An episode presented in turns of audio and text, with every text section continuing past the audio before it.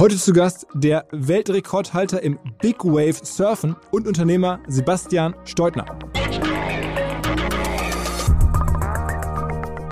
Dann habe ich 2010 es eben geschafft, die größte Welle zu surfen auf Hawaii, die jemals gesurft wurde. Habe diesen den Weltmeistertitel damit gewonnen. Ähm, und da kam so der erste große Mediendurchbruch dann auch, wo es dann rauf und runter ging mit, mit Stefan Raab und Lanz. Und ich war dann wahnsinnig präsent in den Medien. Ich war wahnsinnig erfolgreich im Sport, aber es hat kein einziger Sponsor auch nur die Tür aufgemacht. Und es war auch die Zeit, wo ich dann in den Medien war, so waren echt teilweise schizophrene Erlebnisse war. Ich war bei Aufzeichnungen von Stefan Raab, bin zurückgefahren und stand um 1 Uhr nachts irgendwie dann so äh, vor der Tür von, von einem Club und die Leute kamen und sagen, ich habe dich glaube ich Stefan Raab gesehen. Let's go!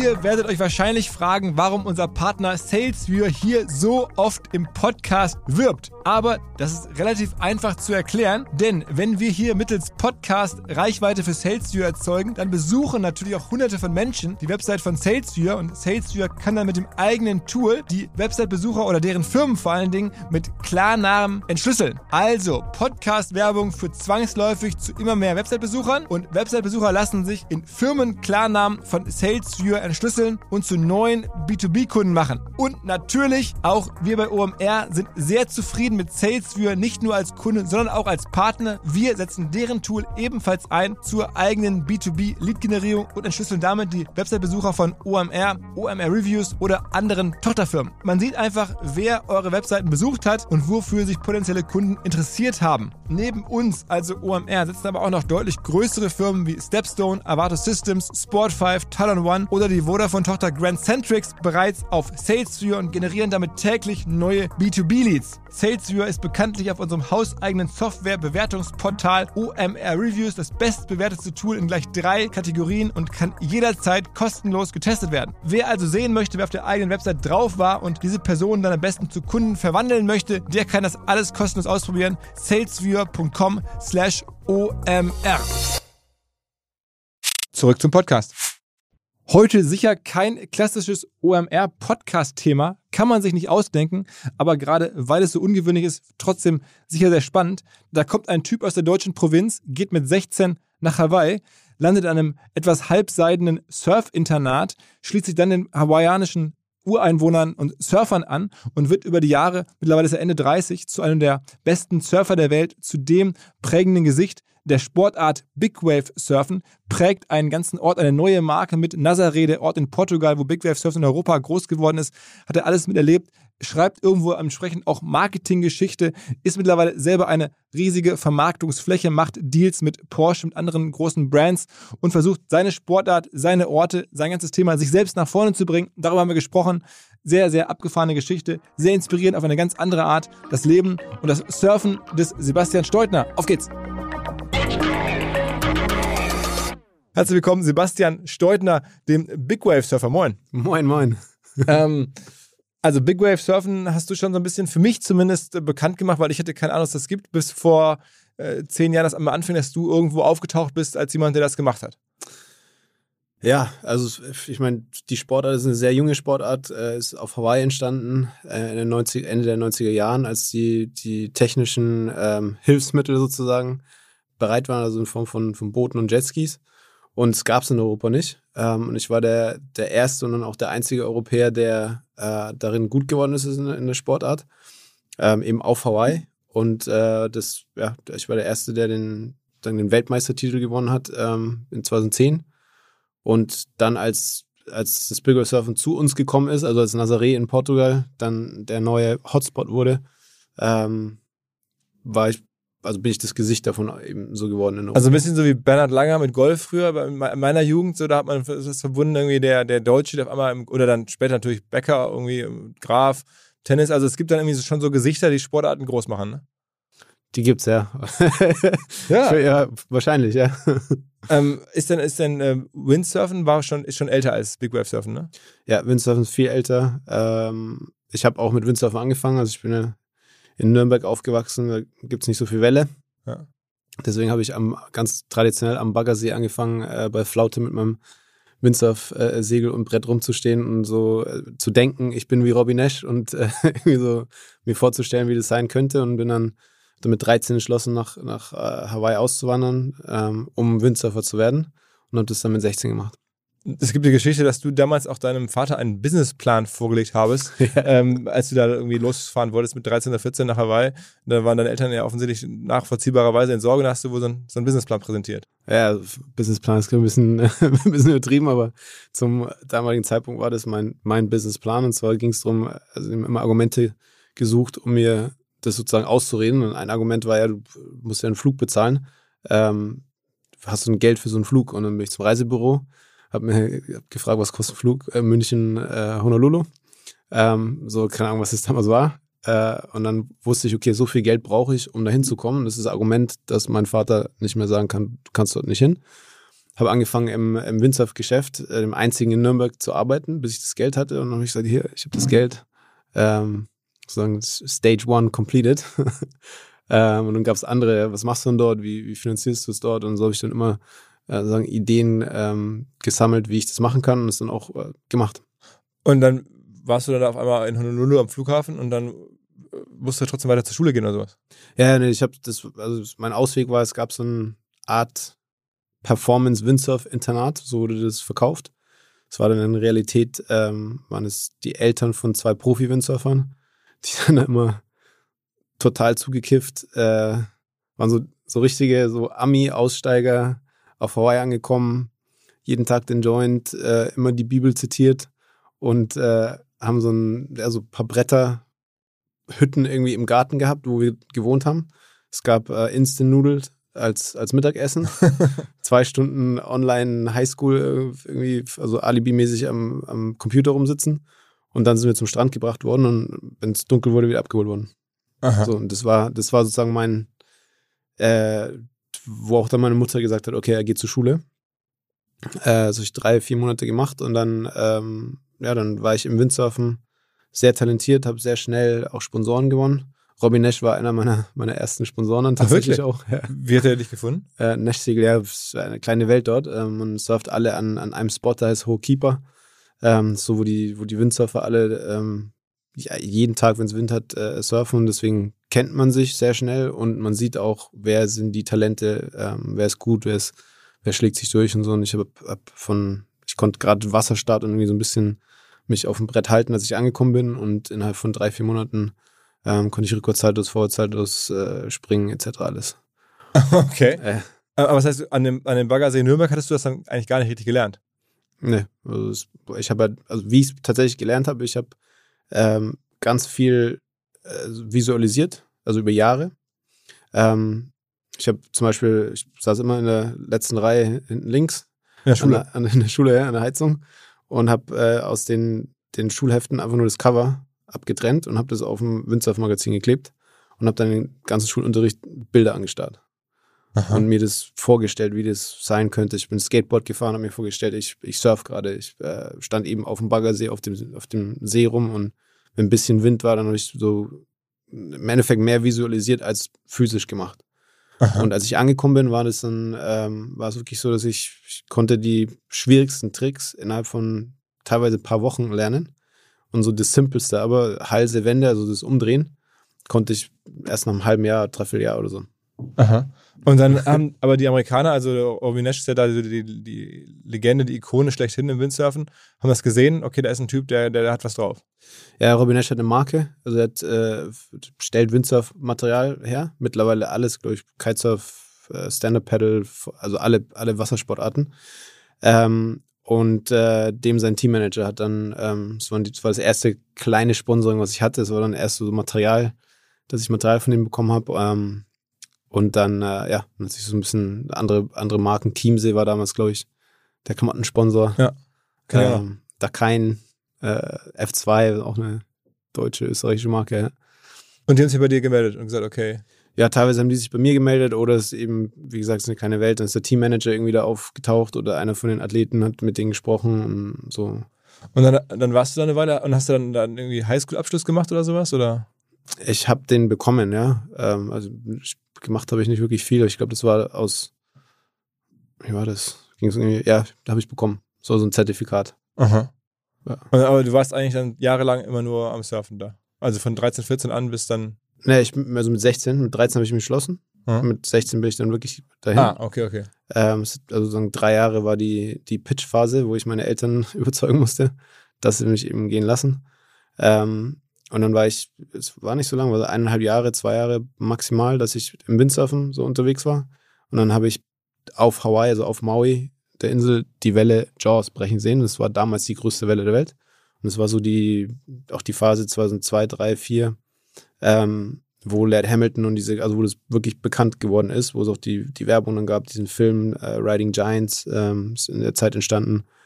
Ähm, und das hat mich so fasziniert, dass ich das dann machen wollte. Und dann, als ich den Schritt gemacht habe und mich entschlossen habe, Big Wave Surfer zu werden, hat sich dann alles verändert, weil das so ein, auch ein sehr kulturelles Thema ist. Ähm, Surfen ist hawaiianische Kultur, Windsurfen nicht. Das heißt, Windsurfen wird ausschließlich von Ausländern sozusagen betrieben.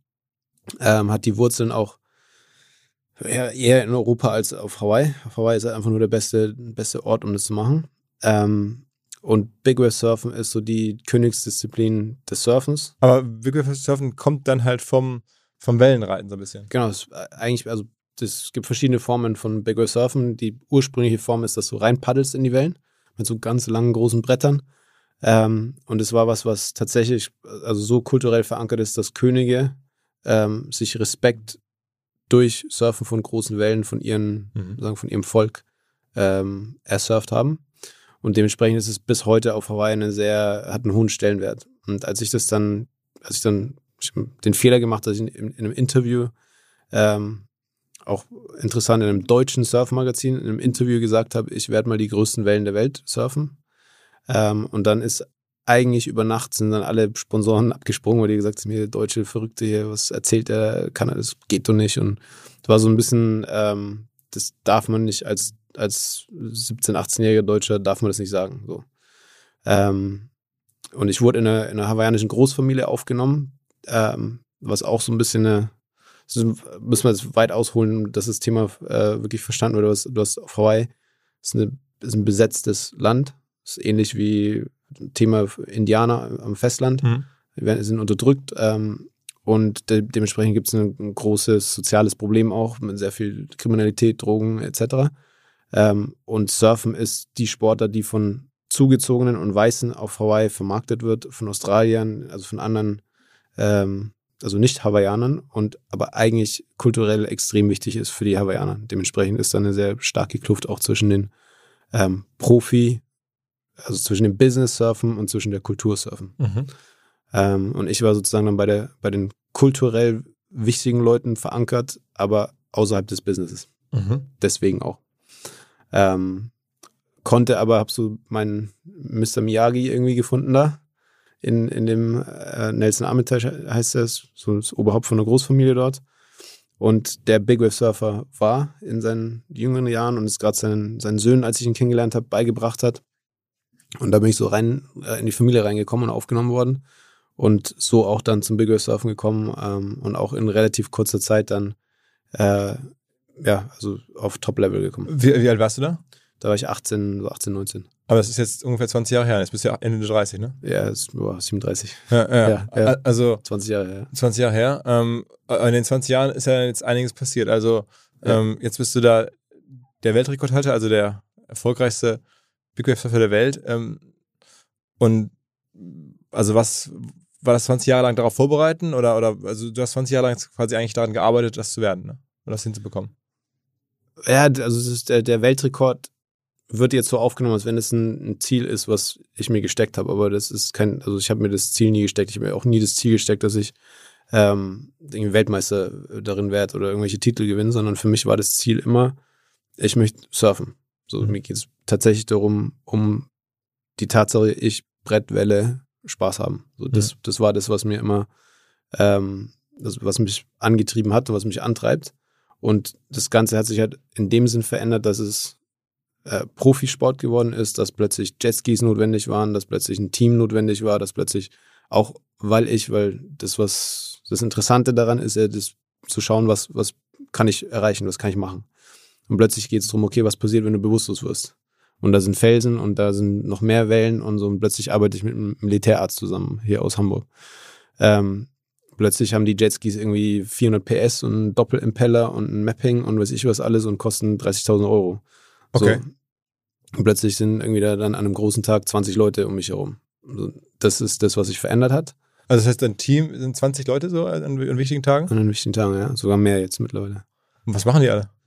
Alles mögliche. Ich habe ein, äh, also das Wasserteam, das sind Jetski-Fahrer, einer, der mich in die Welle reinzieht, ähm, mit dem ich, also das ist eigentlich so mein Big Wave-Partner, Mhm. ähm, den ich teilweise auch in die Welle reinziehe. So, wenn wir uns abwechseln, nur an den allergrößten Tagen ist er Designated äh, Driver. Ähm, dann habe ich zwei Rettungs-Jetski-Fahrer. Sollte er mich nicht retten können, also wenn ich stürze auf der Welle, dann bin ich in dem Weißwasser drin, ich komme nicht mehr, ich habe ein ein Airbag-System als, als Sicherheit, dann komme ich nach oben. Aber dann brauche ich jemanden, der mich wieder rausholt. Und 15 Sekunden später kommt die nächste Welle und dann die nächste Welle und die nächste Welle. Meistens so vier, fünf Wellen hintereinander. Und ähm, je schneller du gerettet wirst, desto höher ist die Wahrscheinlichkeit, dass du nicht bewusstlos wirst. Je später du gerettet wirst, desto höher ist die Wahrscheinlichkeit, dass dir was passiert. Aha. Deswegen ist es extrem wichtig, dass die so schnell wie möglich sind. So dass die Rettungskette ex extrem schnell ist. Ähm, dann haben wir, habe ich ein, ein Sicherheitsteam aufgebaut, also was ursprünglich für mich zuständig war, aber mittlerweile eigentlich für alle Big Wave Surfer in, in Nazaré die Sicherheit äh, stellt. Ähm, da ist ein Militärarzt, wie gesagt, der Axel Haber hier aus, aus Hamburg vom, ähm, von der Bundeswehr, unabhängig von der Bundeswehr, also macht es privat. Ähm, dann habe ich äh, so eine kleine Spezialeinheit von, von äh, Rettungsschwimmern, Schrägstrich Lifeguards ausgebildet, die am Strand, ähm, also mu musst du so vorstellen, du hast, wir sind, keine Ahnung, 800 Meter, einen Kilometer vom Strand entfernt, da surfen wir. Wenn ich da stürze, dann komme ich vielleicht bis zu auf 400 Meter an Strand ran, also in dem Weißwasser, also durchgeschleudert. Ähm, dann habe ich keine Energie mehr, keinen Sauerstoff mehr im Blut, hab, Puls war auf 180 irgendwie, teilweise dann komme ich in diese Mittelzone. Ähm, da spätestens muss mich der Jetski-Fahrer abholen. Wenn mir irgendwas passiert ist, muss er noch zum Strand fahren. Da ist der Shorebreak, also die Welle, die auf dem Strand bricht, ist ungefähr 5, 6, 7 Meter hoch an den großen Tagen. Das heißt, wenn der Jetski dich nicht an den Strand bringt, hast du ein richtig großes Problem, an den Strand zu kommen. Ähm, wenn du bewusstlos bist, dann ist es in dem Weißwasser und in dem ganzen äh, Umfeld eigentlich unmöglich, dass du, äh, dass du abgeholt wirst im Wasser. Das heißt, wenn du an den Strand treibst, hast du Glück gehabt, ja, wenn du in der Zeit, die du hast, um dass dir jemandem helfen kann, dahin treibst, hast du auch Glück gehabt, aber das kannst du dann nicht mehr wirklich beeinflussen, außer du hast ein Team, die darauf spezialisiert sind, dich zu bergen. Also eigentlich ein Spezialbergungsteam sozusagen. Mhm. Ähm, dann hast du den Strand und vom Strand bis zur Straße, wo der Krankenwagen ist, ist nochmal 500, 600 Meter. Ähm, kannst auch mit einem Pickup-Truck nicht drin fahren, weil da ein sehr grober Sand ist, der gräbt sich fest. Das heißt, das ist nochmal ein Team. Das Das heißt, da ist nochmal ein Team, ja.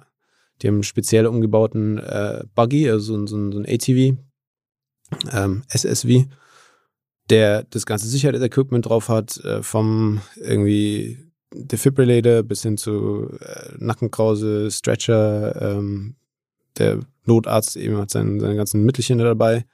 Ähm, und die Kette habe ich aufgebaut. Ähm, und da sind, es sind sieben, sieben, acht Leute, die nur in der Kette arbeiten. Und was ist mit, mit, mit, mit Media Coverage und Filmteam und sowas? Das ist alles on top. Und das ist bei mir so ein bisschen, das, ähm, ich habe mich immer auf Bereiche, die für mich am wichtigsten waren, konzentriert. Ähm, das Thema Sicherheit war für mich extrem wichtig, weil auch Freunde von mir fast gestorben sind. Ähm, ich mit sehr viel Glück anderen Surfern das, das Leben retten konnte, ähm, kurz bevor sie bewusstlos geworden sind, teilweise vor den Felsen.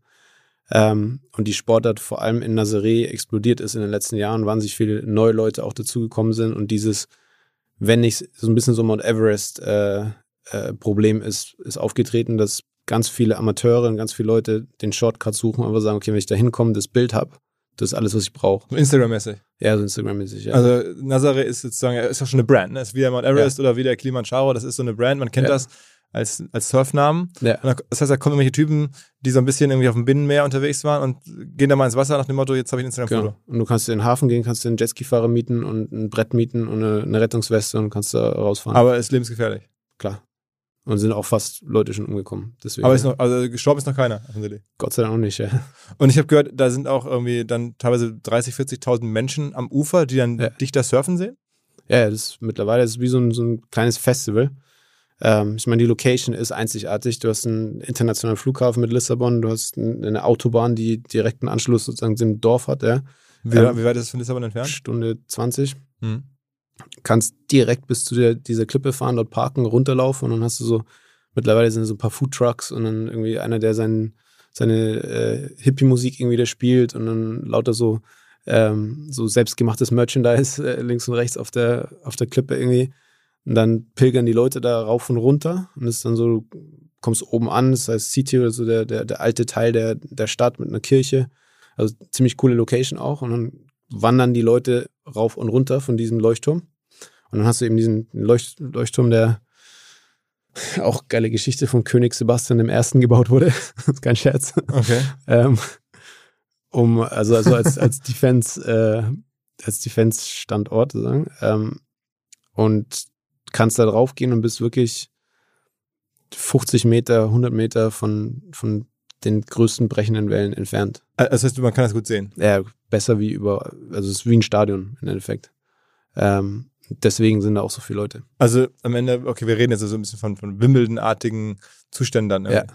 Und hast du da schon irgendwelche Häuser gekauft oder Restaurants oder sowas? Ich, ja. ja, ich habe äh, ich hab ein Haus gekauft, ja. In, in Nazaré. ja Um das zu vermieten oder um da selber zu wohnen? äh, um da selber zu wohnen. Okay, aber ist, ist das irgendwie nicht jetzt auch eine Gegend, die sich total so entwickelt, wo man so äh, Ja, unternehmerisch Porto- jetzt irgendwie präsent sein sollte? Ja, Portugal generell. Ähm, Nazaré, glaube ich, hat, also war schon relativ teuer von Anfang an, weil es ähm, eigentlich so ein Tourismusort, so ein Wochenendtourismusort für reiche Portugiesen war. Unabhängig vom Surfen. Aber mittlerweile ist natürlich, also das Surfen hat komplett die, die, das Business von dem, also Tourismus-Business von der Stadt verändert. Weil früher waren es die, die Sommermonate und die Wochenenden und jetzt ist es das ganze Jahr. Ich habe irgendwo gelesen, dass das Big Wave Surfen äh, auch in Europa zumindest eine Art Wintersport ist, Mhm. weil eigentlich im Winter äh, die größten Wellen sind. Genau. Ja, es ist immer von Oktober bis, bis äh, März ungefähr entstehen die größten Stürme. Auf der, also im Atlantik oder auf der Erde. Und wir brauchen die größten Stürme, um diese Wellen zu produzieren. Okay. Das ist ziemlich krass, wenn man sich das so von der, von der wissenschaftlichen Seite her anschaut. Surfen wir die Energie, die ein Sturm, der größer als Deutschland ist, produziert hat. Ziemlich geil. Gibt es denn jetzt aufgrund des Klimawandels mehr Stürme, mehr, also fällt dir der Klimawandel da auf?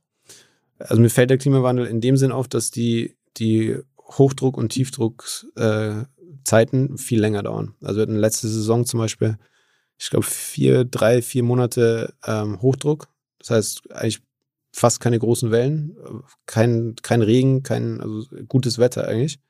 Ähm, in der letzten Saison, also in der Saison davor auch und drei, vier Saisons her auch. Also und es ist immer länger geworden. Das, was mir extrem aufgefallen ist. Ansonsten die Höhe der Welle hat sich nicht verändert, die Intensität der Stürme hat sich auch nicht verändert. Ähm, eher der Rhythmus, also wie oft das passiert und eben, dass manchmal drei, vier Monate nichts passiert und dann innerhalb von einem Monat irgendwie das dreimal passiert. B2B-Verkaufsprozesse sind kompliziert. Nicht immer, aber ab und zu, das weiß ich selber und genau hier will Along mit seiner Lösung ansetzen. Also E-Mail-Schleifen vermeiden, E-Mail-Ping-Pong vermeiden, dafür sorgen, dass Verkäufer verstehen, was die Interessenten intern so abstimmen, vor allen Dingen dafür sorgen, dass die Materialien, die häufig solchen Mails angehängt sind, stets aktuell sind. Nur, wie kann das alles gehen? Was genau macht Along? Sie bauen sogenannte Along Spaces, also im Kern Digital Sales Rooms, in denen alle Materialien abgelegt sind, wo die ganzen Verkaufsschritte nachvollziehbar sind, wo bestimmte Menschen Zugang haben. Man muss nicht mehr in E-Mail zu, man muss einfach in den jeweiligen Along Space reingehen, den man mit seinem Kunden dann teilt. Entsprechend kann man auch sehen, wer wann im Along Space drin war, was sich angeguckt wurde, wo neue Details vielleicht hinzugefügt wurden. Die Kollaboration wird also viel, viel besser. Along funktioniert am Ende wie ein Co-Pilot, analysiert also auch das Engagement, das Engagement der Interessentinnen und Interessenten und stellt Empfehlungen für die nächsten Schritte zur Verfügung. All das kann man innerhalb von wenigen Minuten aufsetzen und direkt mit dem eigenen CRM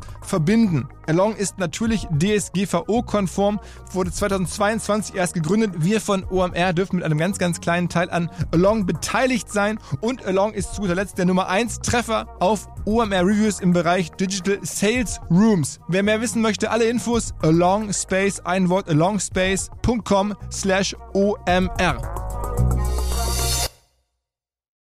Zurück zum Podcast.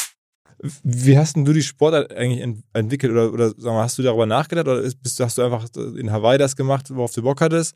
Und dann irgendwann kam jemand um die Ecke und meinte, es gibt es auch in Portugal, geh da mal hin. Und dann ähm, haben irgendwann irgendwelche deutschen Medien äh, dich entdeckt? Oder, oder gab es bei dir so den bewussten Plan, äh, ich brauche ja Geld, um das alles zu finanzieren, ähm, deswegen fange ich jetzt mal an, den Deutschen zu erklären, äh, was hier gerade passiert und dass das eine Sportart ist.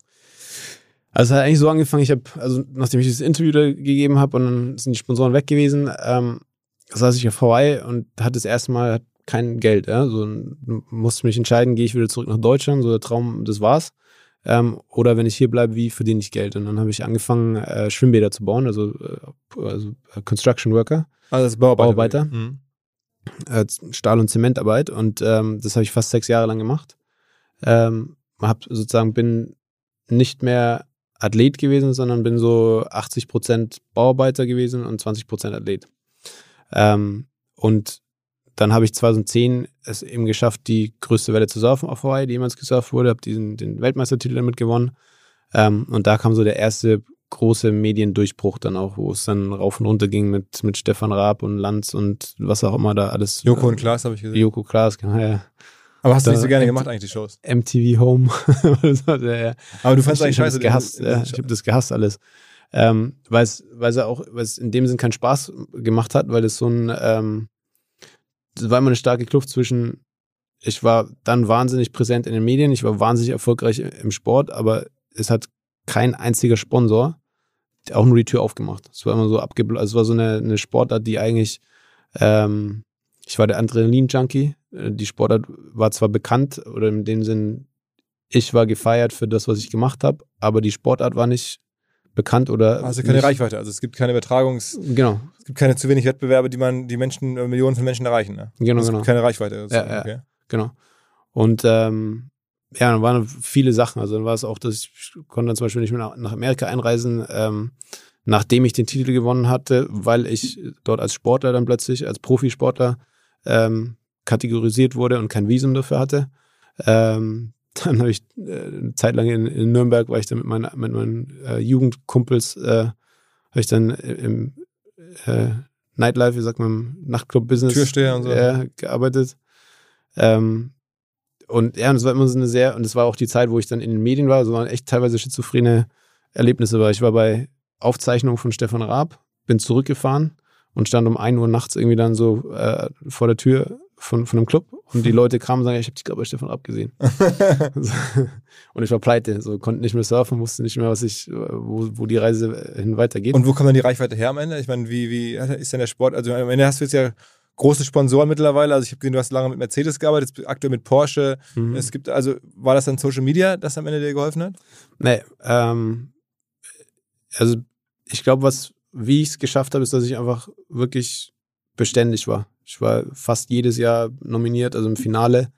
Ähm, ich habe auch schon vor 2010 immer angefangen, gezielt äh, Medien anzuschreiben. Also ich habe eigentlich alles. Ich war so meine eigene PR-Abteilung. Äh, ich habe immer, ich habe mir ein Netzwerk aufgebaut über Vorträge.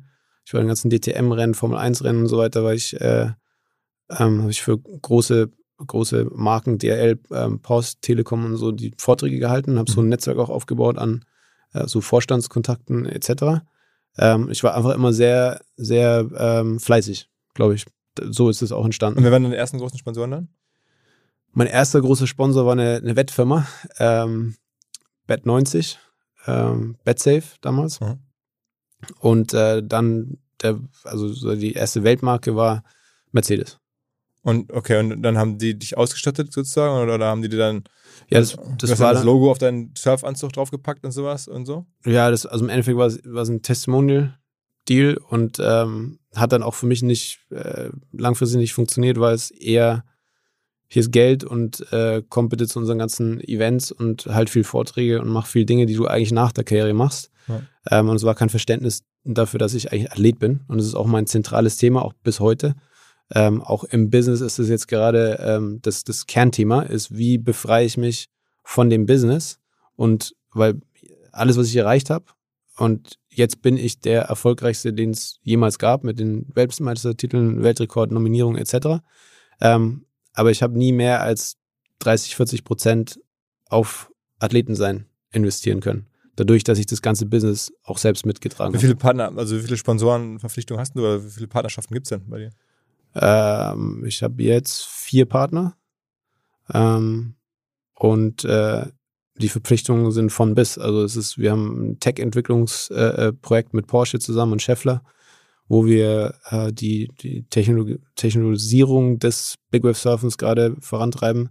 Ähm, ich habe mein Athletenteam, ähm, was eben mittlerweile auch eine Größe erreicht hat, dass es einen Teammanager gibt, dass es äh, eben, dass es verschiedene Positionen ähm, im Tech-Manager, äh, alles Mögliche.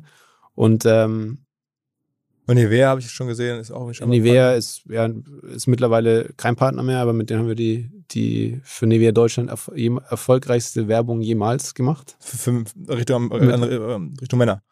Richtung Männer, genau, Nivea Man. Ähm, das war ziemlich cool.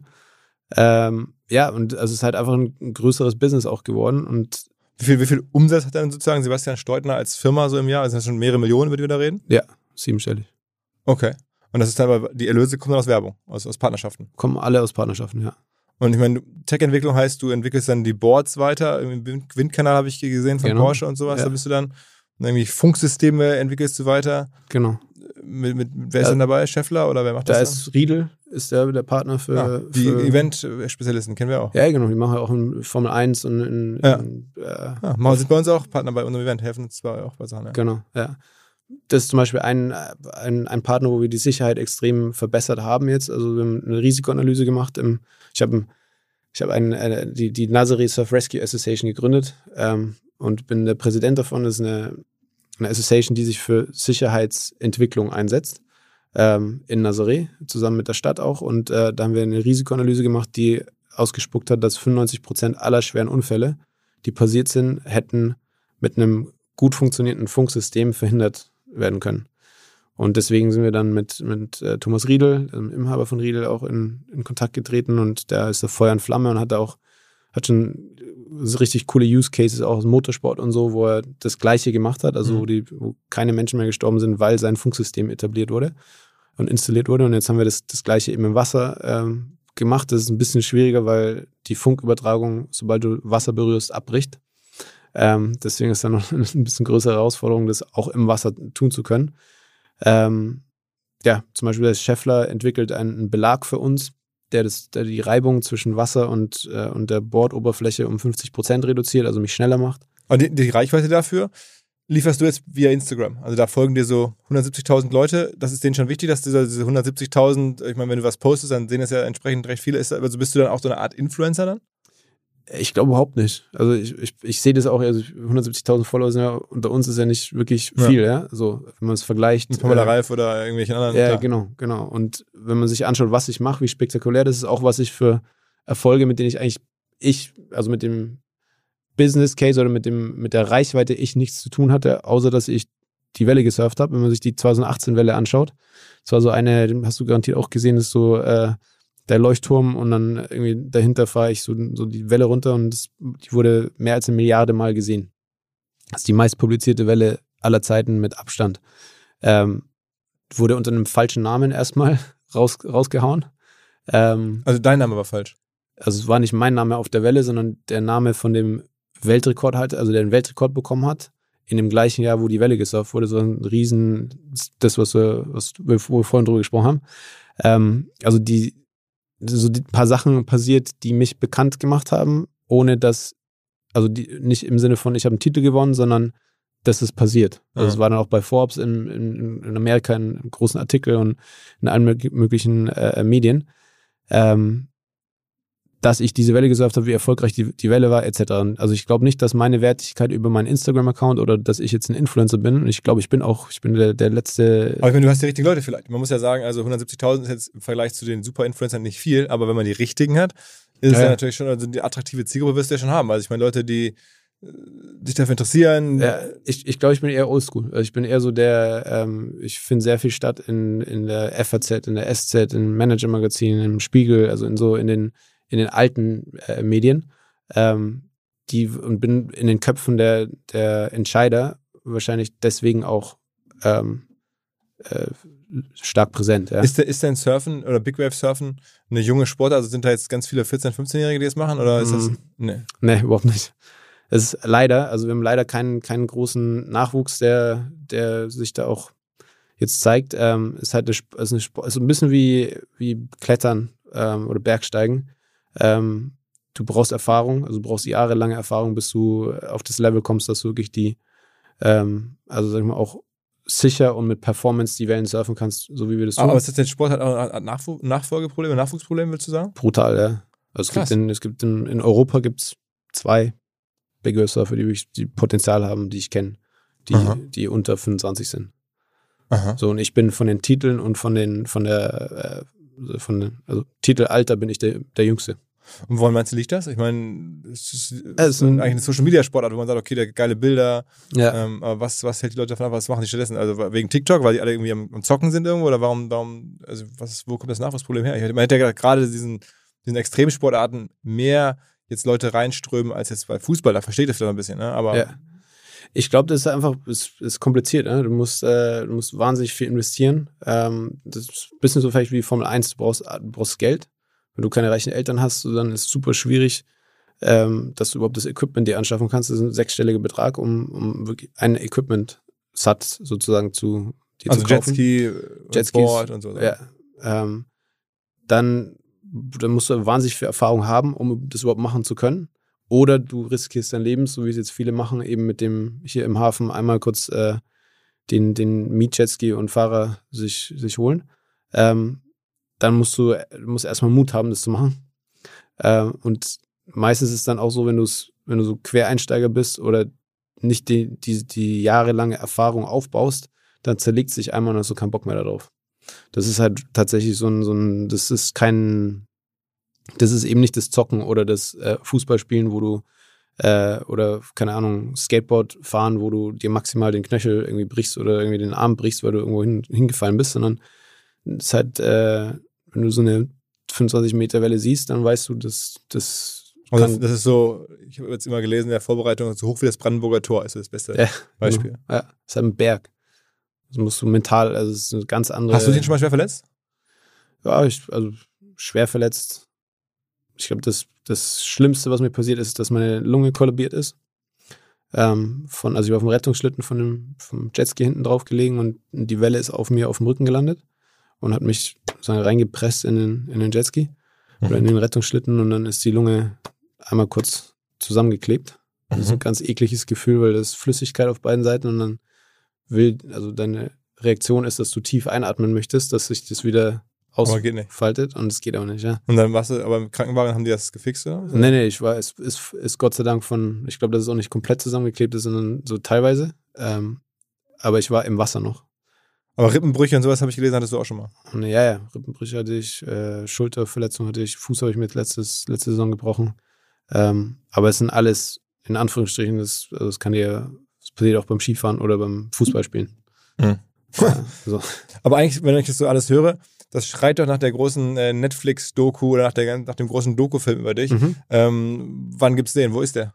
Der kommt nächstes Jahr, den produziert der Leopold Hösch. Ah, okay. Ähm, ist der, der erfolgreichste europäische Produzent, glaube ich. Hat so die Klitschko und Nowitzki und Großfilme und so auch. Hat alle auch jetzt den, die FC Bayern-Doku, glaube ich, oder so, ne? Kann ja, den Schwarzen Adler hat er gemacht. Okay. Genau. Ja. Aha. Ähm, Also das ist schon geplant. das ist, ja, das äh, läuft schon seit, seit einem Jahr. auch für Netflix. Ähm, nee, das wird ein Kino, ich glaube Kino und Ding und dann, wo auch immer er es raushaut. Äh, kann sein, dass es Netflix wird, kann sein, dass Ah, Amazon. ah, okay, vielleicht sogar ein, ein Kinofilm. Okay. Ja, also 100% ein Kino, also mit, mit Kinostart. Ist denn in der, in der restlichen Welt ähm, Surfen oder Big Wave Surfen äh, viel größer als hier? Also jetzt, oder hat es da weniger Nachfolgeprobleme?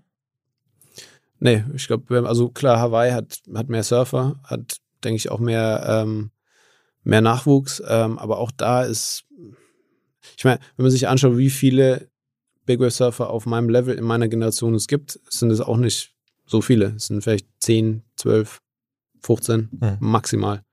Ähm, und vielleicht fünf davon, die wirklich auch die, muss auch die Bereitschaft haben, dass du wirklich Saison nach Saison nach Saison dir das gibst, was ich mir gebe. Also das ist ja, ich bin acht Stunden im Wasser, friere mir den Arsch ab, ähm, habe die ganze Zeit irgendwelche, also ich habe jetzt in der, ich, das Haus, was ich gekauft habe, zu, einer- zu einer Base umgebaut, ähm, mit so einem Wellness, Recovery-Bereich, Fitnessbereich, äh, um alles in einem, sagen, an einem Ort zu haben. Also Ja. nicht so glamourös, dass da jetzt irgendwie am Strand nachher da äh, das, das gute Leben stattfindet und eine Party, sondern du bist Ja, da nee. Das ist halt, dann gehe ich zu meinem Haus, dann habe ich den Pool, der beheizt ist, um, um zum Beispiel Fahrrad zu fahren in dem Pool, um mich, äh, um meinen Körper wieder aufzuwärmen, Laktat ab, Das ist abzubauen. ein Fahrrad, so, so, so Pedal im Pool dann. Ja, so ein, so ein, so ein Ergometer im, im Pool. Ähm, und es ist halt, also es ist hart, ne? Also auch für den Körper ist es, ist, ist es Wie hart. lange kann man das denn machen? Jetzt bist du 37, wie lange kannst du das noch machen? Ich bin fit, äh, ich bin topfit äh, und habe mich echt gut um meinen Körper ge- gekümmert die ganzen Jahre. Deswegen kann ich es wahrscheinlich, also ich glaube, vom Alter her könnte ich sicher noch zehn Jahre weitermachen. Es gibt auch, also Laird Hamilton, als er seine größten Erfolge hatte, war ich glaube Anfang Mitte 40. Ähm, die Frage ist, wie lange ich mir das geben möchte Und was, und was mich motiviert ist. aber was ist, denn, was ist denn dein Plan für nach der Karriere? Hast du schon mal drüber nachgedacht? Was, was kommt dann? Naja, aber ich habe so viel eben während der Karriere schon gemacht, dass ich glaube, da wird es mir nicht langweilig.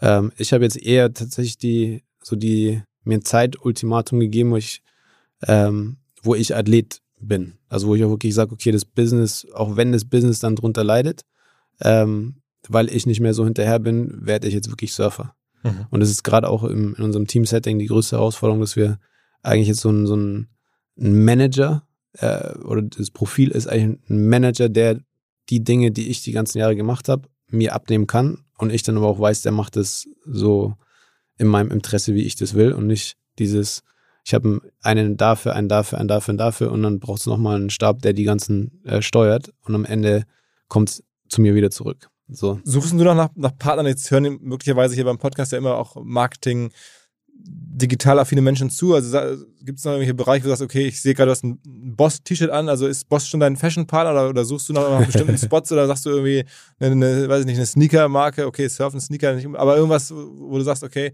Automobil habe ich verstanden, bist du jetzt schon besetzt. Ähm, sollen wir, weiß ich nicht, eine Uhrenmarke würde ja auch zu dir passen. Also sag mal, wo, wo suchst du? Also ich suche tatsächlich eher nach dem Team gerade. Ähm, weil, also Möglichkeiten gibt's viel. Mit allen Marken ist auch nicht die, das, das Thema, glaube ich, neue, neue Partnerschaften ähm, abzuschließen. Also es gibt viel es Interesse an dir, also viel- viele melden sich. äh, viele melden sich und wir sind auch im Gespräch mit vielen. Ähm, es ist eher, für mich ist eher die, die, die große Herausforderung ist für mich, ähm, jetzt bin ich so sehr, also, also eigentlich das alte Business, ja. Ich glaube, die, die Herausforderung ist, zum Digital-Business zu wechseln. Auch so, ich, ich, ähm, ich erwische mich immer mehr, dass ich so denke, eigentlich so Content Creator vielleicht die Zukunft, ja. Also dass ich, dass ich weniger so inhaltlich im Surfen ähm, unbedingt jetzt so die, die, also für mich persönlich habe ich das Setting, was ich brauche, um wirklich maximale Leistung zu, zu bringen. Und wenn ich jetzt die Zeit finde, um mich darauf zu konzentrieren, dann, wie gesagt, jetzt sind es 30, 40 Prozent. Stell dir vor, wenn ich mich jetzt mal 80 Prozent auf den Sport konzentriere, was ich für eine Leistung bringen kann.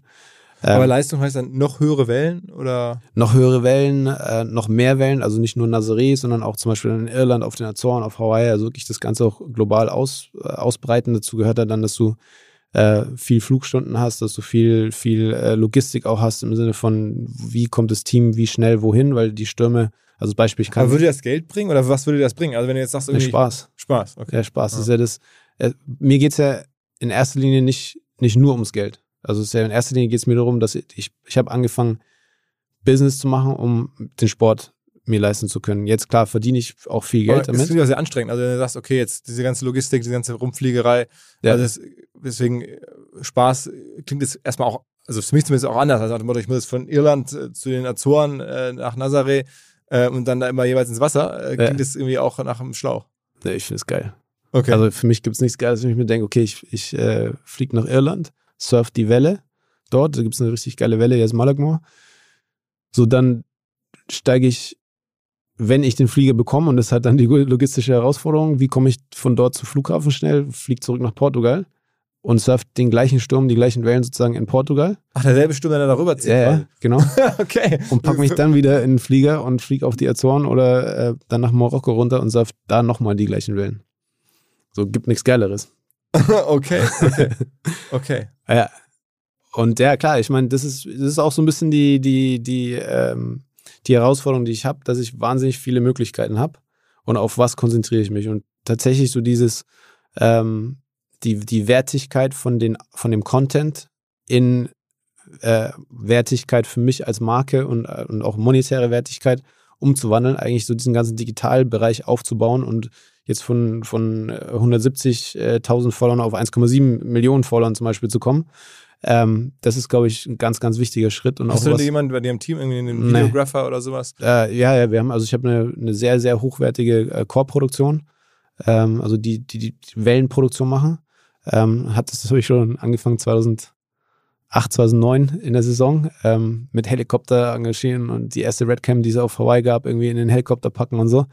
Ähm, und das macht mir auch super Spaß und das ist eine coole Sache, aber dieses das Online-Business, also sagen die, die, die Wellen, die ja wahnsinnig erfolgreich sind, auch auf, auf Social Media. Also ich habe Das, heißt, das ist eigentlich erstaunlich. Ne? 170.000 für das, was du da machst, für die Bilder, für das Spektakuläre, müssten es eigentlich ein paar Millionen sein. genau. Sagt dir, sagt dir Paul Ripke was? Ja, ja, Klar. Ken- Kennst du den? ja. Warum, warum hast du den nicht schon mal für ein paar Monate engagiert oder für ein Jahr oder was? Mit dem im Podcast, den treffe ich auch in ein paar Tagen, ja, hier in Köln. Aber ich meine, das wäre doch genau der Richtige. Vielleicht der, ne, dir genau wahrscheinlich Ja, Ideen geben kann und auch Bock hat, wahrscheinlich an sowas rumzubasteln und Bilder zu produzieren und so. ja, ja, mit dem musst du mal sprechen. Also, ich meine, am Ende ist ja die Frage, wie kriegt man das noch größer? Also so, Genau. Social Media mäßig, okay. Ja, also ich glaube, diese ganze, On also wie schafft man es, dass man die, die, die, die, die Aufnahmen und die Momente, auch die sportlichen Momente, sozusagen selbst besitzt und es jetzt nicht, also jetzt bin ich angewiesen an die, an die, auf die News-Anstalten, auf die irgendwie Reuters und die PAs und so. Also ich hab, bin sehr klassisch unterwegs. Aber wer macht denn diese Bilder? Ich meine, diese krassen Bilder, wenn, wenn du in der Welle bist, die kommen aus dem Hubschrauber oder nicht?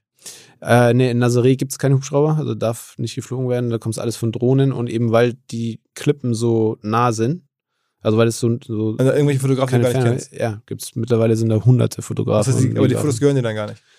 Äh, ich habe meine eigene Produktion auch. Ähm, und aber teilweise ja, also die machen teilweise auch den Job. Also diese Welle, die eine Milliarde Mal gesehen wurde, da habe ich nichts mit zu tun gehabt.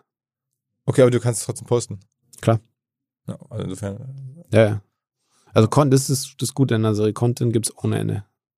Und die Drohnen, die dann fliegen dann so wirklich ganz nah an dich, an dich ran äh, beim, Ja. beim Surfen. Ich habe sogar eine, eine Drohne entwickelt mit einem äh, Kumpel dort, der mittlerweile auch echt äh, abgeht ähm, mit dem mit Drohnenfliegen, die wasserdicht ist. Also das heißt, er kann im Wasser landen, kann die absichtlich crashen und wieder starten. Und äh, war auch der Erste, der in diese Tube reingeflogen ist mit einer Drohne. Das ist ziemlich geil. Kleiner Hinweis für die neuen Ziele. Und zwar Pipedrive kennen wir bei OMR auch sehr gut.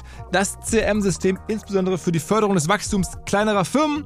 Pipedrive ermöglicht es ganz einfach den Überblick zu behalten über Vertriebsaktivitäten, Gespräche, Abschlüsse. Man verpasst keine Nachfassaktion. Pipedrive ist vor allen Dingen einfach zu bedienen, vollständig anpassbar auf die jeweilige Firma, auf die jeweiligen Teams und erstellt sehr hübsche visuelle Berichte. Darüber hinaus gibt es zahlreiche smarte Automatisierungen. Also geht zu pipedrive.com, um dort eine kostenlose 14-tägige Testversion zu starten.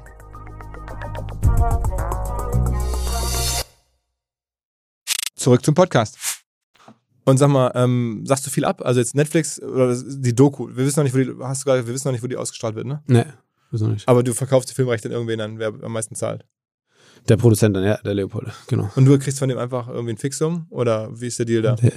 Über den Deal kann ich nicht reden. Okay, okay. aber Ja. dann sagst du viele Aber- Sachen ab? Also sagst du, gibt es Leute, die dich anfragen und wo du sagst, okay, das passt mir jetzt nicht? Weil du hast mir im Mhm. Vorgespräch habe ich dich gefragt, ob du schon mal in München ähm, da an dem Eisbach äh, gesurft bist, weil ich das irgendwie. ja. Aber da sagst du, machst du auf keinen Fall. Ähm, aber auch wenn, wenn dich immer wieder Leute bitten, da mal reinzugehen, machst du nicht. Also es scheint so, als wenn du das häufiger vorgeschlagen kriegst. Ja, ich krieg wahnsinnig viel vorgeschlagen und habe auch viele, also viele Möglichkeiten. Ähm, und ich glaube, ich habe immer, äh, ich habe immer einen Fokus auf, also ich habe immer einen klaren Fokus und, und eine klare Vorstellung. Ähm, und also ich habe zum Beispiel wahnsinnig viel Vorträge gehalten früher. Das war so, wie ich mein, mein Geld auch verdient habe. Was, was, was nimmst du für einen Vortrag? Ähm, heute nämlich 25.000. 25.000, okay. Das heißt, wenn du irgendwo hinkommst und erklärst, wie man sowas schafft, dann. Ja. Wow. Aber ich habe angefangen mit drei. so. Mhm. Und habe äh, mir mühsam irgendwie, als ich Mitte 20 war, irgendwie über Vorträge so die, das, das Saisonbudget Und wie viele Vorträge machst du jetzt im Jahr? Mittlerweile mache ich, also ich habe, das ist eine Sache, die ich eigentlich komplett äh, in den letzten Jahren ähm, nicht mehr gemacht habe, immer abgesagt habe und ähm, wo ich, also was mir wahnsinnig viel Freiheit genommen hat, was auch einer der Gründe war, warum ähm, die Mercedes-Partnerschaft für mich dann irgendwann nicht mehr interessant war, ähm, weil ich eben diese, die Verpflichtungen, irgendwo physisch zu sein oder irgendwo einen Termin einzuhalten, mich vom Sport abgehalten haben. Mhm. Ähm, und Vorträge, Vortragsbusiness ist so, klar, jetzt ist es mit dem Online-Geschichte ein bisschen einfacher geworden, aber wenn du vor Ort irgendwo einen Vortrag hältst, dann musst du jetzt zusagen, wo du in einem Monat, in zwei Monaten bist. Ähm, so, und das heißt, ich mache, wenn dann nur noch spontane Sachen, die zeitlich reinpassen, ähm, Weil wenn irgendwo eine Welle kommt, musst du dann, dann würdest du sagen, dann ist- hat die Welle Priorität. habe ich auch eine Klausel drin, dass ich das dann absagen kann, ja. Okay, das heißt, du lebst eigentlich sozusagen nach, den Stürmen und guckst, äh, wenn irgendwo ein Sturm ist, dann musst du dahin. Ja, vor allem in der Wintersaison. Gibt es denn so viel Wettbewerb? Also ich meine, ist das so wie beim Tennis, so, wo dann so Federer, Nadal, Djokovic sich so selber alle pushen und alle sind mega gut? Irgendwie gibt es jetzt jemanden, Zweitguten der, oder Drittguten, der auch so ein bisschen Wettbewerb schafft und der dich wirklich fordert? Ah, es, konstant nein. Es gibt immer wieder so die, den, den Fall, das mir zum Beispiel 2016, 17 in der Saison passiert ist. Wir haben Anfang der Saison erst die, am ersten Tag sozusagen die vorgelegt, haben die beste Welle, größte Welle gesurft. Das war eigentlich klar, dass sie den, den, den Award gewinnt. Hatte theoretisch auch Weltrekordpotenzial. Ähm, und dann am letzten Tag der Saison, wirklich im März, so zwei, drei Tage bevor das, das Fenster sich geschlossen hat, ähm, war nochmal ein großer Sturm. Und mein Jetski-Fahrer hat, glaube ich, ein bisschen gefeiert die paar Tage davor, weil er gedacht hat, die Saison ist vorbei und war nicht wirklich 100% da. Ähm, und hat zurückgezogen, weil ein anderer Surfer vor ihm in die Welle reingefahren ist, obwohl wir eigentlich das Recht hatten. Die Welle hat dann den Award gewonnen. Und Mhm. sozusagen meine komplette Saison war äh, so für den Arsch. Wer hat dann gewonnen? sagen. Wer war das denn? Wie heißt Das der? war dann der, der Francisco, ein guter Kumpel von mir, ähm, aus Hawaii auch, aber der eigentlich konst, also der, der nicht konstant ist, der, der zufällig halt da war und zufällig diese Welle bekommen hat.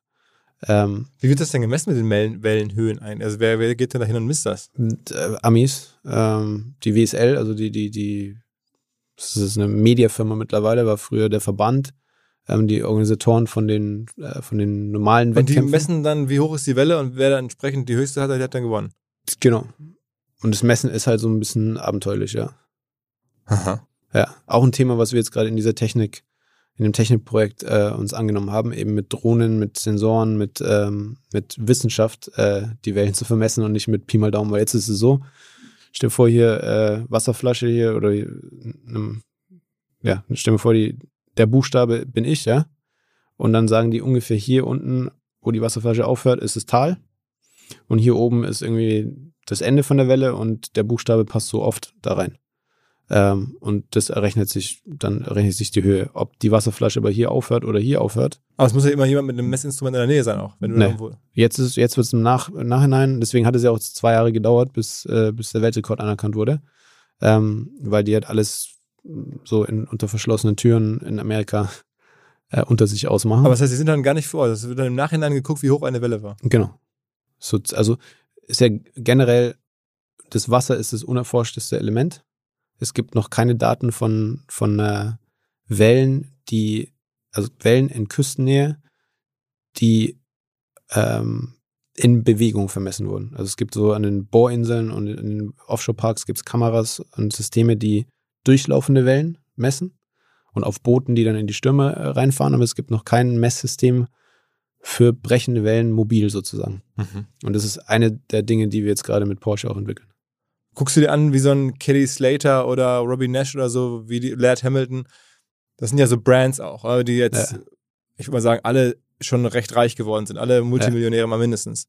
Ähm, sind die, das sind die wahrscheinlich geworden wegen Medienauftritten und wegen eigener äh, Klamotten oder eigener ähm, ja, äh, Fashion-Linien wahrscheinlich oder Materialfirmen oder sowas, ne? oder? Ähm, die, sind also die haben alle ihr Geld gemacht über Sponsoren. Okay. Also ausschließlich Laird hatte die Visa-Werbung hatte er und was hat er noch?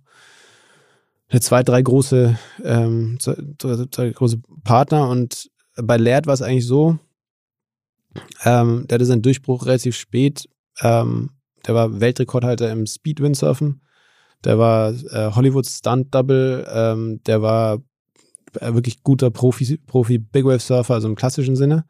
Ähm, und hat den Durchbruch mit, ähm, mit seiner Frau eigentlich gemacht, äh, die Gabrielle Reese, die, die Mhm. damals bekannteste Volleyballspielerin war Mhm. und deren Manager sich dann ihm angenommen hat. Okay. Und also Sponsorenkohle. Sponsorenkohle und jetzt ist er aber richtig reich geworden, indem er ein, der hat so eine Supplement-Firma an die Börse gebracht. Nahrungsergänzungsmittel. Genau. Aha. Laird Superfood. Okay, also dann doch eine eigene Brand, Ja. okay. Und die Und anderen, Kelly- Robin Nash und so auch, ne? Gut, Robin Nash, die also sind alle erstmal reich geworden mit dem Sport. Also ohne, Mit- mit- ohne eigene Preisgeldern? Marken. Ja, mit Preisgeldern, mit, äh, mit, mit Sponsoring. Also ich glaube, Kelly Slater hat 10 Millionen von, von Quicksilver bekommen für seinen zehnten oder elften Titel oder so. Aber bekommst du sowas nicht? Nee. Warum nicht? Ganz, ganz andere, ist eine, A, weil ich Deutscher bin. Also es ist tatsächlich ein, ein riesen Vermarktungsproblem in der Surf-Szene. Ich bin unvermarktbar für, für Quicksilver, Billabongs etc. Warum? Ähm, weil du mit mir in Australien, in Amerika, ähm, in Südamerika keine Boardshorts, keine T-Shirts verkaufst. Weil du, weil du. Mit mir verkaufst du Luxusautos. aber weil das- okay, weil du zu, zu wenig aussiehst wie ein Surfer oder Nee, weil äh, ich als Deutscher nicht oder als Europäer ähm, nicht die Kredibilität? nicht die, ja, oder ich, also das ist so, wie wenn du jetzt einen, einen Jamaikaner, also jetzt Skihelme verkaufen willst und einen Jamaikaner sozusagen, Aber wenn er der Beste der Welt wäre, würde das sicher super funktionieren. weiß ich nicht. Also wenn, We- wenn, weiß nicht, wenn, wenn ein äh, Jamaikaner jetzt so fern würde wie, weiß ich nicht, wie früher Hermann Mayer oder so, ähm, oder wen gab es im Skilaufen, Ja, der ja. richtig krass war? Glaub, glaubst du, das würde, das würde Ah, funktionieren? hundertprozentig. Also wenn ein Jamaikaner, das wäre ja abgefahren, wenn ein Jamaikaner der Beste, schnell bei Kitzbühel als erster am Ziel wäre und alle Schweizer und Österreicher und so würden sagen, what the fuck, der ist der Beste. Ja. Was meinst du, was da abginge? Du glaubst, dass er in Österreich und in der Schweiz vermarktbar wäre? Also es wäre so absurd, äh, glaube ich, dass das auf jeden Ja. Fall ginge. Ja? Ja, nee, es- im Surfen geht es nicht. Das heißt, die akzeptieren dich so halb und sagen, okay, der Typ ist irgendwie schon, der kann, hat's drauf, aber so richtig geliebt wird es nicht. nee, das war ja auch von Anfang an, das ist ein ganz offenes Problem. Das war ja auch die, den ersten Titel, den ich gewonnen habe, da war ein riesen Eklat, dass ich irgendwie als Nazi vorgestellt wurde und also wirklich also Hardcore.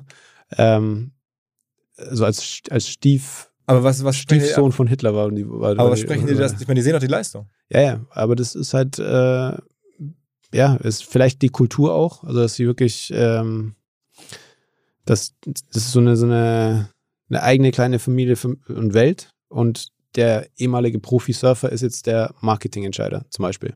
Mhm. Ähm, und der hat seine eigene Sicht, wie das Surf, also das ist für die ist es unmöglich, dass ein Europäer oder ein Deutscher, ähm, also die sehen die Leistung, die müssen die Leistung auch anerkennen, weil sie mir die Titel geben müssen.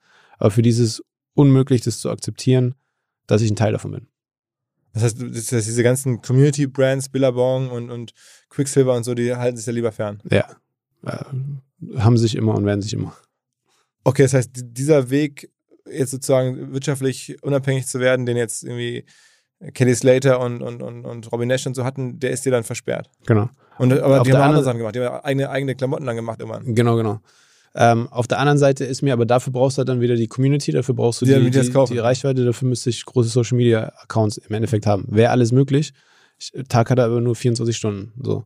Und das Team eben zu, also mein, wenn man sich anschaut, was ich alles gemacht habe, sozusagen, wie viel Aufwand es ist, um sportlich da zu sein, wo ich bin, ähm, hatte ich halt keine Zeit, um mich um diese, also jetzt, du sagst hier mit, mit Paul mal irgendwie äh, so, brauchst du Zeit dafür.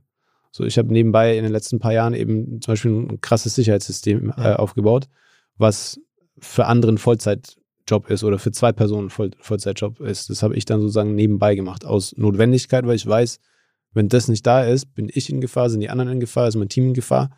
Ähm, das ist meine absolute Verantwortung, Priorität. Deswegen ist dieses Team und das, das, das Setting um mich herum ähm, ist super wichtig. Und jetzt ist auch das, das, das erste Mal, dass ich auch in der, in der finanziellen Position bin. Also das sind jetzt die ersten zwei Jahre, wo wir auch den Umsatz machen, den wir machen, ähm, mit den Partnern. Und das ist gerade so die Findungsphase. Wer, wer ist der größte Partner? Ähm, größte Partner ist Porsche. Aber es gibt noch andere Möglichkeiten. Also ich habe gelesen, du ähm, bist großer Fan von so diesen Surfparks, die jetzt irgendwo entstehen. Also es gibt in Deutschland jetzt ja auch so, also irgendwo im Hinterland, ne? Nürnberg, Essen, Hamburg, Ja. und, äh, dass dann da so, so Surfparks gebaut werden. Ja, Ähm, das ist mega. äh, wer, kennst du Leute, die das machen? Äh, ja, also es ist ja, im, im letzten Jahr gab es zwei Millionen neue Surfer auf der Welt. Und deswegen ist Surfen eine der, der am schnellsten wachsenden Trendsportarten. Also dann doch, weil wir gerade von Nachwuchsproblemen sprachen. Ja, aber Sur also Surfer, die in Surfcamps gehen und in, also es ist nicht Profi-Surfer äh, oder Wettkampfsurfer, sondern ähm, klar, wenn du sagst Nachwuchs sind, ist jeder, der surft, dann haben wir gar kein Nachwuchsproblem. Ja, ja. Okay, aber dann, dann müsste Ähm. das wirklich eine riesen Chance sein, da irgendwie ran. Solche Surfparks müssten dann nach dir benannt werden. Die, Ja, die theoretisch. Sebastian Steutner Surfpark ist ja auch eine, irgendwie ein Logo oder mittlerweile so eine Kredibilität. Ja, theoretisch. Ich meine, was das Geile ist an den Surfparks, ist, du kannst wirklich auf einer echten Welle surfen. Und du kannst hier in München, in der im Flughafennähe, habe ich gehört, ist alles irgendwie noch äh, unterm Radar, glaube ich, aber ich habe gehört, da wird eine, so eine Welle gebaut. Ähm, und ich glaube in Düsseldorf auch in der Nähe oder in Köln in der Nähe irgendwie so. Ähm, und was passieren wird, ist, dass, dass du kannst das erste Mal wie irgendwie mit dem Go-Kart auf der Rennstrecke, jedes Mal hast du die gleiche Welle, jedes Mal kannst du von der Technik her den gleichen Turn zehnmal hintereinander fahren und zwar von Montag bis Freitag um 9 Uhr bis 9.30 Uhr so, ja. Ähm, das traditionelle Surfen, das 90 Prozent ist Welle suchen, rumreisen, rauspaddeln, auf die Welle warten, etc. sogar mehr. Ich glaube, Also bist du kein Purist, sagst du, diese neuen diese Nee. technischen Innovationen, die Ja. findest du gut. Also es gibt ja ich viele, die dann sagen, so beim Fußball äh, lieber, äh, weiß ich nicht, äh, nicht zu viel Kommerz oder nicht zu viel äh, Technologie dabei. Das ist jetzt, du findest es gut, okay. Ich finde es super, ja. Ähm, vor allem für uns. Also, wenn ich mir vorstelle, dass es vor 25 Jahren eine Welle in Deutschland gegeben hätte, hey, was Geiles hätte mir nicht passieren können. Okay, aber, da, aber das ist für, sowas selber auch unternehmerisch mitzumachen, irgendwie. das ist halt die Sache wieder Zeit. Klar, hätten Oder wir. deinen Namen zu verleihen oder deinen Namen sozusagen zu lizenzieren oder sowas. Warum nicht, ja. Also, Oh, ja. du kennst die Leute, die das machen und Ja, das ist aber das ist auch wieder eine Sache von, das ist eine Positionierungssache. Ich bin der, der Big Wave Surfer, der die extremsten Dinge tut. Und das ist auch das, wo meine Passion gerade ist und wo, wo, ähm, wo meine Leidenschaft ist. Jetzt diese ganzen, also alle Möglichkeiten, die du ansprichst, sind theoretisch alle möglich, aber dafür brauche ich das richtige Management. Und bei mir ist alles gerade so drauf aufgebaut, dass ich sportlich performen kann und die Vermarktungsschiene ist komplett offen. Also das ist, da ist tatsächlich auch da, wenn einer zuhört, der, der sagt, ey, das habe ich drauf. Ja, das ist eine Sache, die in meiner ganzen Karriere aus irgendeinem Grund nicht stattgefunden hat. Also die, ich habe nie den Manager gefunden, wo ich sage, okay, cool. Äh, oder der auf mich zugekommen ist und gesagt hat, ich, ich habe die und die Vision, ich, ich, ich reiß das jetzt äh, das auf und, und setze es um. ich meine, gerade internationale Brands, wenn man mal so guckt, na, jetzt hast Ja. du Scheffler, Porsche, das sind schon auch große natürlich Weltfirmen, aber alles so aus, aus deutschem Background. Ne? Also Ja. ich meine, und jetzt hast du gerade beschrieben, warum die amerikanischen oder diese Community-Firmen, aber es gäbe ja noch, weiß ich nicht, auch Klar, andere, die ganze Visa Card, I don't know, ähm, so äh, große, wie ich komme immer auf Uhrenmarken, bin ich jetzt selber nah dran. Ähm, Ja. Sowas müsste eigentlich funktionieren. Ja, definitiv. Also funktioniert. Es sieht die ganzen Use Cases aus der Werbung, sieht man, Nivea-Werbung war die erfolgreichste Werbung, jetzt Samsung-Werbung, super erfolgreich. Ähm, Über deine Instagram-Accounts dann. Und dann ist dann eher, eher also äh, die Nivea-Werbung war eine TV-Werbung und die ist jahrelang, ist die vor allen Champions League-Spielen, vor allen großen äh, TV, also männerrelevanten TV-Geschichten rauf und runter gelaufen. Und ähm, war, er war die, also die nachgewiesen erfolgreichste Aktivierung von Nivea Man. So. Ich glaube, du musst mal ganz viele deutsche Influencer oder generell Influencer da nach Nazaré einladen. Ähm, Ja. Dass die das mal sehen, dass die das posten. Ich meine, das ist doch das Einfachste. Aber guck mal, wenn du hast jetzt, äh, also ich würde sagen, ich kann oder Paul kann das wahrscheinlich besser oder auch andere, nimm 20 Leute, Aha. lädst du ein nach Nazaré, wenn du da rausgehst, irgendwie im November. Ähm, die stehen da auf der Klippe, sind alle happy, dass sie, du, du sagst denen vorher Hallo, sagst, erklärst es so ein bisschen, dann stehen die da alle, feiern das ab, dass sie da sind äh, und, und filmen oder fotografieren dich da. Was meinst du, was danach los ist? Danach hast du sofort irgendwie ein paar hunderttausend Follower mehr. Das ist, glaube ich, eine Sache von der Woche, äh, das mit den richtigen Influencern vor Ort hochzufahren. Ja. Ich meine, das- die Bilder sind ja spektakulär, die sind jetzt nicht irgendwie tendenziös, nicht irgendwie, wo man sagt, okay, was unterstütze ich hier? Ähm, das ist doch Also äh, erscheint mir jetzt so. Hast du schon darüber nachgedacht, dass die Leute da hineinzuladen oder so? Ja, gibt es wahnsinnig viele Ideen. Äh, Melden also sich, halt- melden die sich nicht so inbound bei dir, dass irgendwelche großen äh, deutschen Influencer, auch Fashion, also bei dir sagen, kann ich mal vorbeikommen oder so? Ne, bislang noch nicht. Äh, nee, ist eher international. Also eher so die Stevos und so, die, die das feiern und, und cool finden und so, die ist äh, ganz lustig, so ganz, ganz random, ähm, die Leute, die äh, mit denen ich Buddy bin, sozusagen, ja. also aus der ähm, Skate-Szene und sowas dann auch. Ja, Skate-Szene aus, aus ganz anderen äh, Szenen auch so. Ähm, aber Deutschland ist so, ich glaube, dass auch in Deutschland ist die ähm, ist tatsächlich wahrscheinlich auch so, die, weil Social Media so eine eigene Welt ist. Ja, das merke ich auch früher, war das irgendwie, wenn ich im, keine Ahnung, wenn so eine News-Nachricht irgendwo rausgegangen ist, dann hat es irgendwas mit Social Media gemacht. Jetzt, als wir es mit dem Weltrekord hatten, waren so ein paar Sachen, äh, ZDF Sport irgendwie äh, großer Bericht drin gewesen, Zero Follower. So, dass es wirklich eine komplett getrennte Welt ist. Und auf Social Media, muss man ehrlich sein, finde ich ja nicht statt. So wie oft poste ich, ich poste einmal im Monat irgendwas. Ja, aber das, das, das musst du ändern. Das musst du ändern. Ja, deswegen brauche ich, brauch ich Leute, die da. das, die das, äh, die Die- die das dir helfen. machen können. Ja? Aber ich meine, hol dir einen Videographer, einen Social Media Manager ins Team und dann pff, ist ja fast schon ein Frevel. Das, äh, es gibt wahrscheinlich so viele, die Bock hätten mal nach Nazareth. Ich selber bin jetzt kein Influencer, aber ich, ich habe auch schon viel von dem Ort gehört. Und dann die, denkt man sich so portugiesische Küste, so Ja. äh, würde ich mir jetzt nochmal angucken. schon, ähm, äh, und wenn man da steht und wie so am Stadion und dann surfst du da im, im Ozean ähm, und, und also ich bin mir sicher, da gibt es ganz, ganz viele auch, sagen wir mal, auch, weiß ich nicht, große aus der, aus der Fashion-Szene, Frauen, Männer, vor allem kann ich Sport-Accounts, die sagen, okay, ich bin da, Sebastian hat mich eingeladen, ähm, dann gibt es hinterher bei dir irgendwie einen Umtrunk. Ja. Ähm, Gute Idee, hast du, machen wir. Hast du, hast du Hunderttausende von neuen Followern, weil das, wenn die Leute feiern und das kann man ja auch einfach mögen. Und Ja. als letztes vielleicht noch, ähm, was ich gesehen habe in der Vorbereitung, äh, du engagierst dich auch sehr. Also du bist jetzt irgendwie jemand, der ähm, äh, den Erfolg auch so weiterzugeben. Es gibt so ein äh, Format von dir, Wir machen Welle. Ja. Äh, das ist so soziales Engagement. Genau, das habe ich vor vier Jahren, fünf Jahren mit meiner Schwester gegründet. Ähm, ist ein Förderverein, der über Surftherapie, also sozusagen Sporttherapie, ähm, Kids, äh, benachteiligte Kids ähm, motiviert, äh, ihnen Selbstbewusstsein bei, beibringt und Werte eben wie, also eigentlich genau der Name Wir machen Welle kommt äh, Umkehrschuss von Mach mal nicht so eine Welle. Ähm, das ist was, was ich sehr viel gehört habe. So, wenn ich eine Idee hatte und keiner dran geglaubt und dann war es so, ja, mach mal nicht so eine Welle. Ähm, und das ist ja im Endeffekt das, das essentielle Problem, was, was viele Jugendliche haben, ist, dass sie sich nicht, nicht trauen, ihren Träumen zu folgen oder äh, nicht das Und wo macht ihr das? Also Glaube. Wo, wo äh, Ist- Aktion? Also ist jetzt in Berlin hauptsächlich. Ähm, Weil deine Schwester da lebt. äh, auch weil sie da lebt, aber auch weil das der, sagen, der, der Ort ist, wo, wo wir die meisten Kids erreichen können.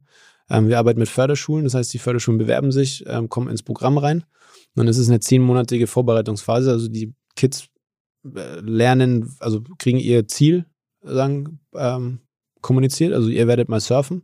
Dann ist für die meisten so, äh, surfen, das sind so Kids aus Marzahn, die waren dreimal in ihrem Leben in Mitte ähm, haben nie den Ozean, also weit weg von, von der Vorstellung, dass sie irgendwann mal surfen werden. Und dann lernen die schwimmen, dann, dann viele von denen können nicht schwimmen, zum Beispiel ja auch, ja, ist krass. Ähm, lernen schwimmen, Skateboard fahren, Boxen, selbst, also Und da bist du auch dabei? Oder? ähm, ich bin meistens am Anfang und am Ende dabei. Weil es geht natürlich über zehn Monate und ich bin die meiste Zeit nicht da. Ähm, und dann am Ende gehen die ins Surfcamp. So, und dass diese zehn Monate sich also konstant das Ziel, wo die am Anfang auch nicht wirklich selbst dran glauben, wo auch die Eltern teilweise die Lehrer nicht mehr dran glauben, dann sagen die, ja, der fährt eh nicht mit, der gibt sowieso auf und so.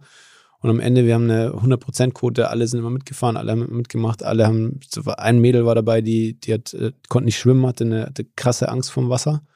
Ähm, und äh, es ist, am ersten Tag habe ich gedacht, die, so, die gibt jetzt sofort auf. Äh, In Tränen irgendwie mit Panikattacken und so weiter. Am Ende des Surfcamps stand die auf dem Brett und hat Spaß gehabt und so. Und das ist das, was mir auch Spaß macht daran, dass ich wirklich sehe, dass, dass die Kids verändern sich in der Zeit ähm, und schaffen es diesen. Und das ist, was das Surfen auch bei mir gemacht hat. Und ich glaube, bei jedem, der ist, der ist egal, wie du bist, wer du bist, wo du bist, ähm, du fällst 50 Mal hin und du aber einmal auf dem Brett paar Sekunden stehst und irgendwie das Gefühl bekommst zu surfen, dann, dann das ist krass beflügendes Gefühl. So. Top. Ja, geil, dass du das machst. Ja, macht Spaß. Wann kommt die Doku raus? Ich, also eventuell im Oktober nächstes Jahr, wobei ich das jetzt. Ah, also noch so lange hin. Ja, ja. Wir haben jetzt noch nächste Saison, wo wir Vollgas geben mit eben dem neuen Technikstand, schauen, was da möglich ist, ähm, sportlich gesehen und äh, dann mal schauen, ja. Okay, also ich freue mich drauf. Ähm, wenn ich irgendwie im November in der Nazaré auftauche, ähm, rufe ich dich an, dann kann ich dir einen Text schicken, aber würde dann, Kommst ich will auch deinen? Fokus, deinen Fokus nicht nehmen. Also Nee, nee. vielleicht lieber nicht.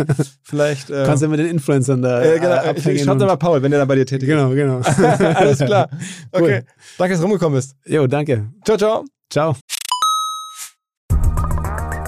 Das größte Problem von Computern und digitaler Technologie sitzt häufig vor der Screen und macht Fehler. So auch Menschen bei uns, so auch ich, so auch ihr. Und zwar häufig, indem ihr einfach nur auf bös gemeinte Attacken reinfallt. Und davor schützt euch ein neues, demnächst vielleicht Unicorn aus Köln.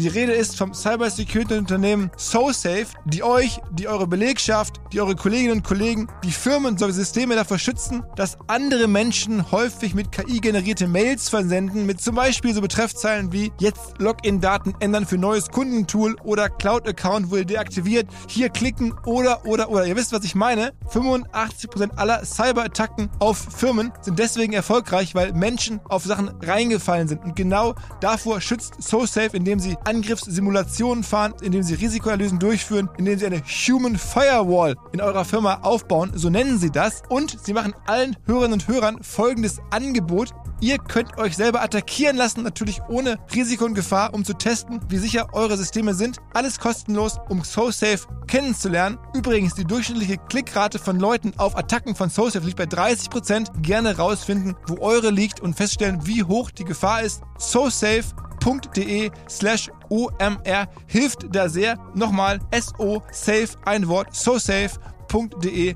slash OMR. Zurück zum Podcast. Dieser Podcast wird produziert von Podstars bei OMR.